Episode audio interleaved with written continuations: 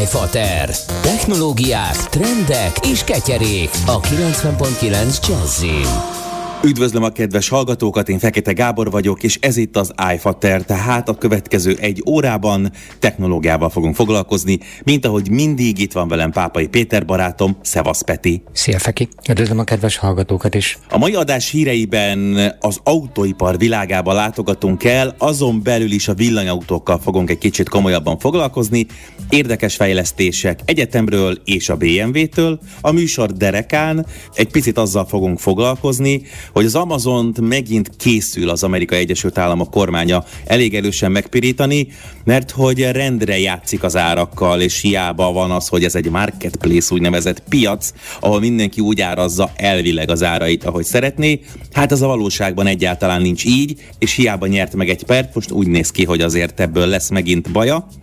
A műsor végén pedig egy, hát a szó legnemesebb értelmében elmebeteg monitort tesztelünk, ugyanis itt járt nálunk az LG nagyon furcsa alakú, ellenben zseniális monitora, úgyhogy érdemes lesz ma is velünk tartani. Hírfater. Friss, ropogós, érdekes, mert 168 óra alatt sokat fordul a tech világ. Az elektromos autók esetében még mindig a hatótáv az egyetlen érv, bár egyre kevésbé igaz a benzin rajongók és a dízel rajongók körében. Egész egyszerűen az, hogy nem tud annyit menni egy feltöltéssel egy villanyautó, mint amennyit egy benzines, ami nem feltétlenül a hatótávra igaz, hanem így a töltés nehézkesebb. Éppen ezért, amikor jön egy olyan teljesen kisméretű garázs cég, mint mondjuk a BMW,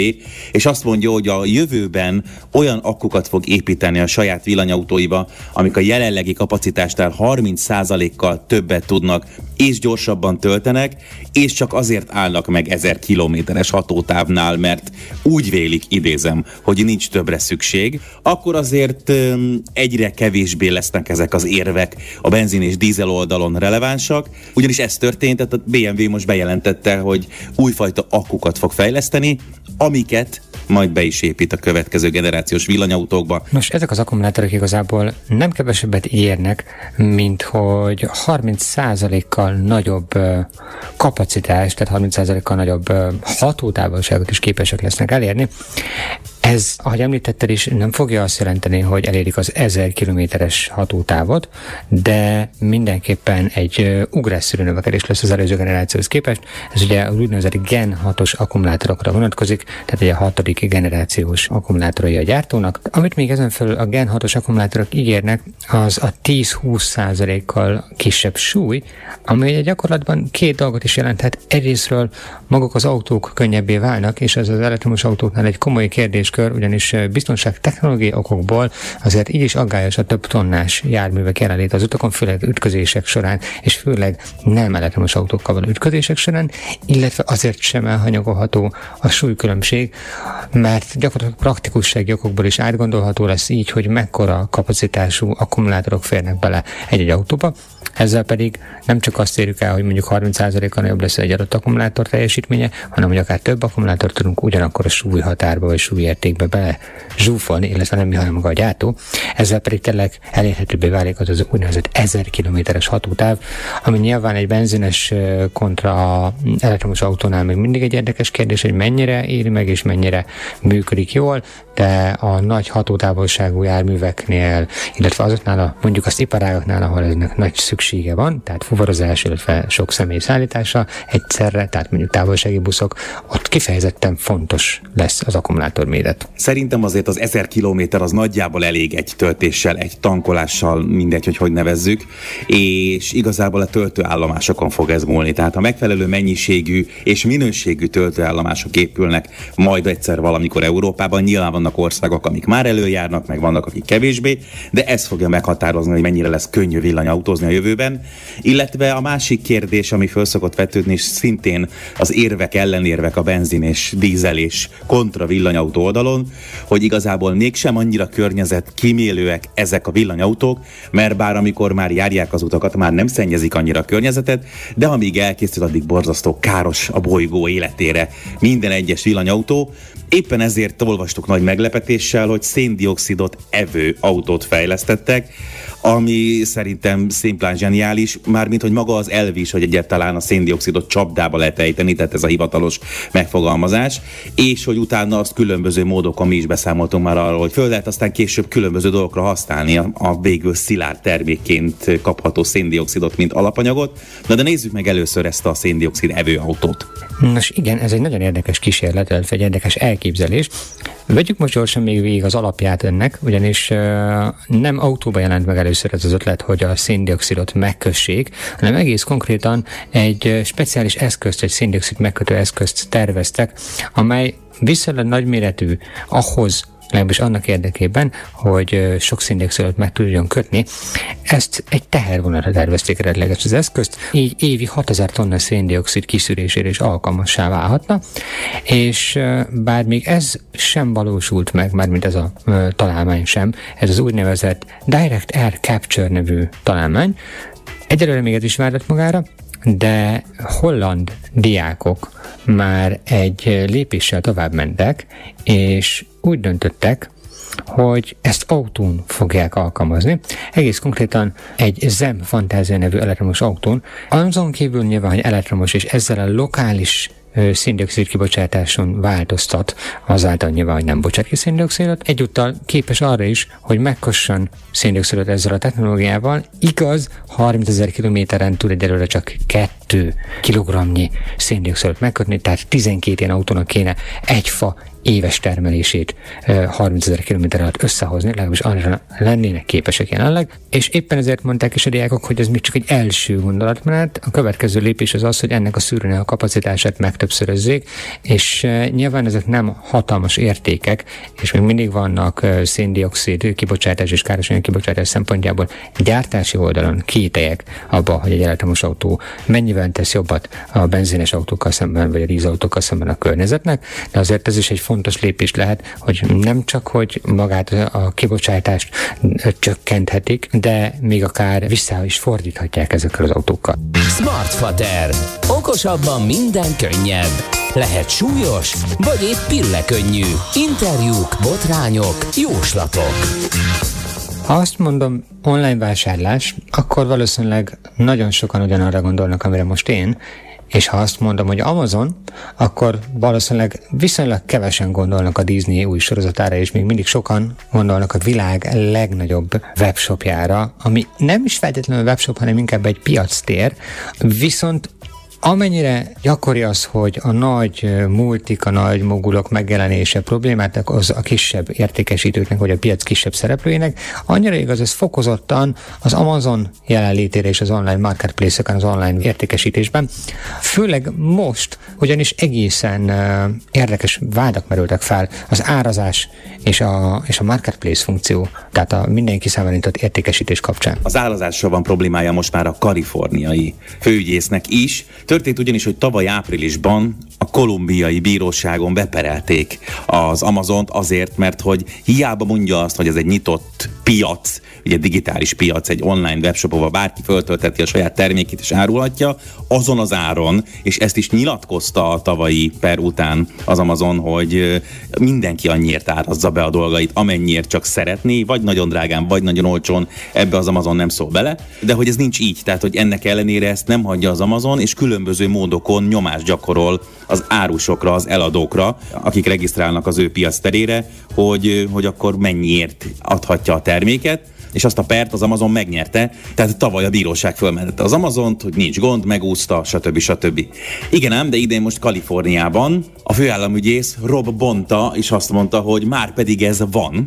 és amellett, hogy egyrészt a kaliforniai bíróság elé citálta az Amazon, másrészt mondta, hogy oké, okay, akkor vegyük elő a tavalyi bírósági ítéletet is, ugyanis azt érvényteleníteni szeretné, sőt, azt szeretné, hogy a tavalyi pert is föléleszték, ugyanis ugyanazt hozta fel az Amazon ellen, hogy egész egyszerűen drágában kell adnia ahhoz, hogy az Amazon Marketplace-en megjelenjenek, és valóban az Amazon ajánlja a termékeket, a különböző forgalmazók, vagy éppen márkák termékeit, ahhoz drágábban kell árazni a termékeit, mint mondjuk a saját webshopjában tehetni, és mivel a felmérések szerint a vásárlók 75%-a óriási döbbenetes ez a szám, 75%-a direktben azonnal az Amazon applikációra vagy weboldalra megy vásárolni, tehát adott esetben nem nézi meg, hogy az a Nike, Adidas vagy Puma cipő, az a Nike, Adidas vagy Puma webshopban, a gyári márkashopban olcsóbb be, hanem rögtön fölmegy az Amazonra, ezért ezek a felhasználók, ezek a vásárlók drágábban fognak, maradjunk ennél a példánál, ezekhez a cipőkhöz hozzájutni,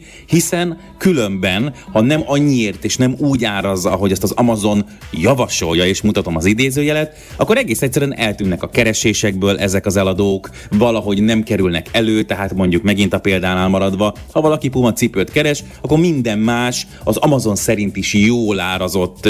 eladót fog előre sorolni az algoritmus, és őket egész egyszerűen hátra sorolja, ami ugye Robbonta szerint is hát egy olyan gyakorlat, ami finoman szólva sem etikus, és hát megkárosítja a felhasználókat, megkárosítja a vásárlókat, úgyhogy igazából most újra begyújtották a petárdákat, és most újra bíróság elé fog kerülni. Az Amazon szemmel láthatóan a gigászi vállalatot nem nagyon hatja meg a dolog, majd hogy nem szóró-szóra ugyanazt a nyilatkozatot adták be a bíróságon is, és ahhoz egy nagyon hasonlót küldtek el az Ars Technikának, ahol mi rátaláltunk erre a cikkre, ami egész egyszerűen annyit taglal, hogy nem, mi az Amazon nem szólunk bele az árazásba, ez pont ellentétes lenne mindennel, ami, amiért az Amazon létrejött, bla bla bla, stb. stb. De egész egyszerűen ez már a sokadik alkalom, ugye annak idején abból is volt botrány, és abból is lett aztán pereskedés, hogy az Amazon az úgynevezett saját márkás termékeit, vagy éppen az Amazon által ajánlott termékeket sokkal, de sokkal jobban előre tolta, olyannyira, hogyha mondjuk valaki tölthető elemet keresett,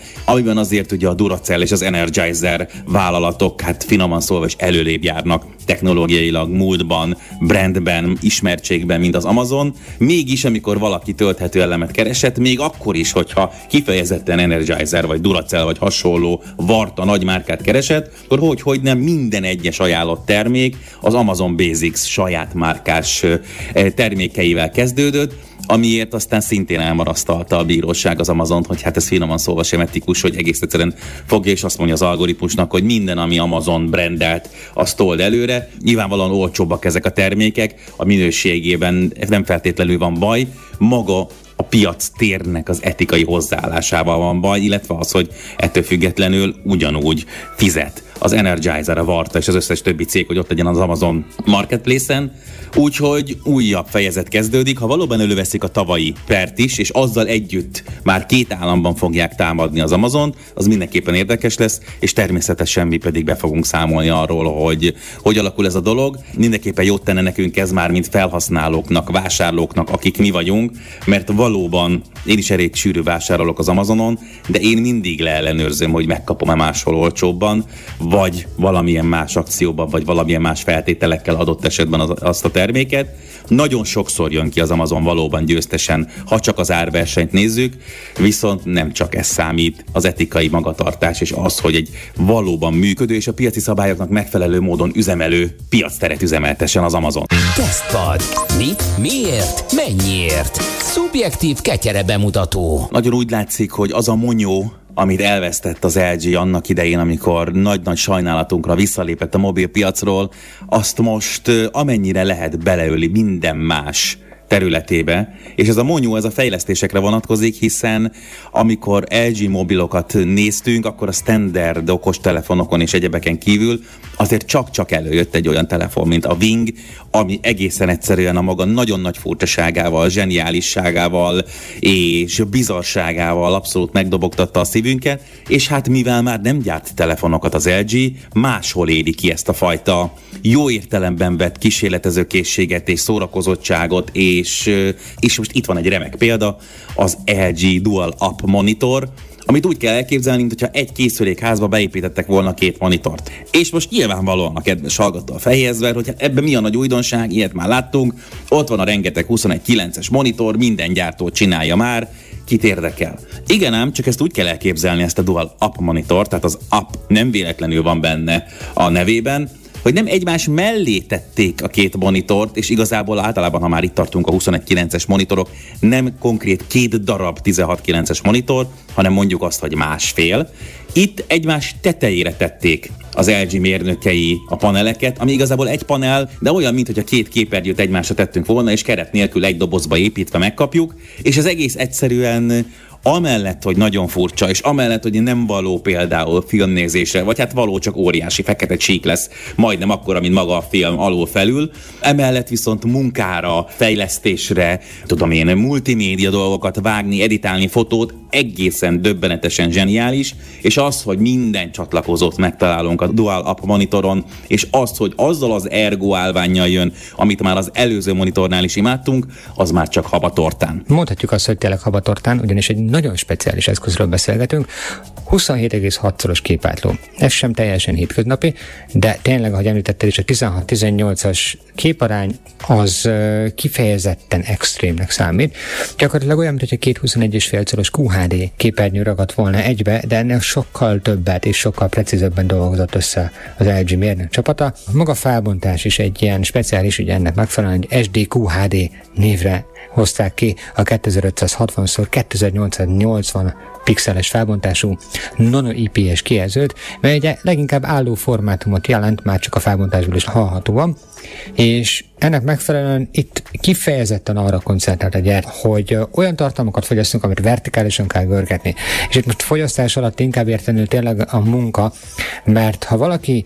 kódolással, valaki programozással foglalkozik, akkor nagyon jól belátható, akár mondjuk egy HTML, vagy akár mondjuk egy Visual Basic kódsor, egy, egy olyan felület, amin gyakorlatilag fejleszt az illető, illetve nagyon jó használható egyébként arra is, hogy különféle hosszabb szövegeket mind stilisztikailag, mind megjelenésben, stílusban, dizájnban át tudjunk olvasni, át tudjunk nézni, meg tudjunk tekinteni,